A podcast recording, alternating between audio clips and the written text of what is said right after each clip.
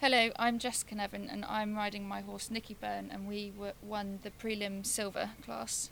Well done, congratulations. I think this was a really long class, Yes. really long day, very warm, and I think the first person in, the first rider in, held it all day until you came in to sweep that top spot. Yes, I feel slightly bad about that.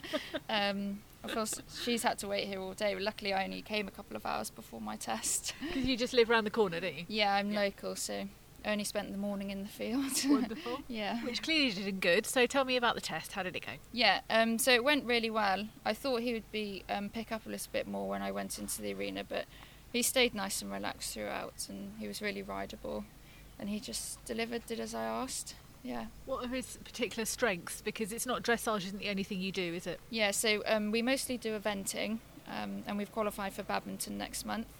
Um, so yeah, his we dressage is our side bit, our side hobby, and jumping is the main one.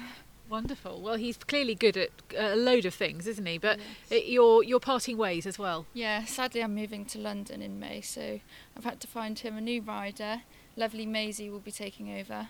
Um, so I, I will be following him still as the owner, but I won't be riding him anymore, just as our partnership's coming together. Yeah, absolutely. Well, these things happen like this anyway, don't Yeah. they? That's um, that's fate. But hopefully, what so what next? Do you know Maisie will be doing eventing and things, ca- carrying on that side of it. Yeah, so Maisie wants to event. Um, that will be her main thing, but I'm sure she'll do the British dressage competitions as well.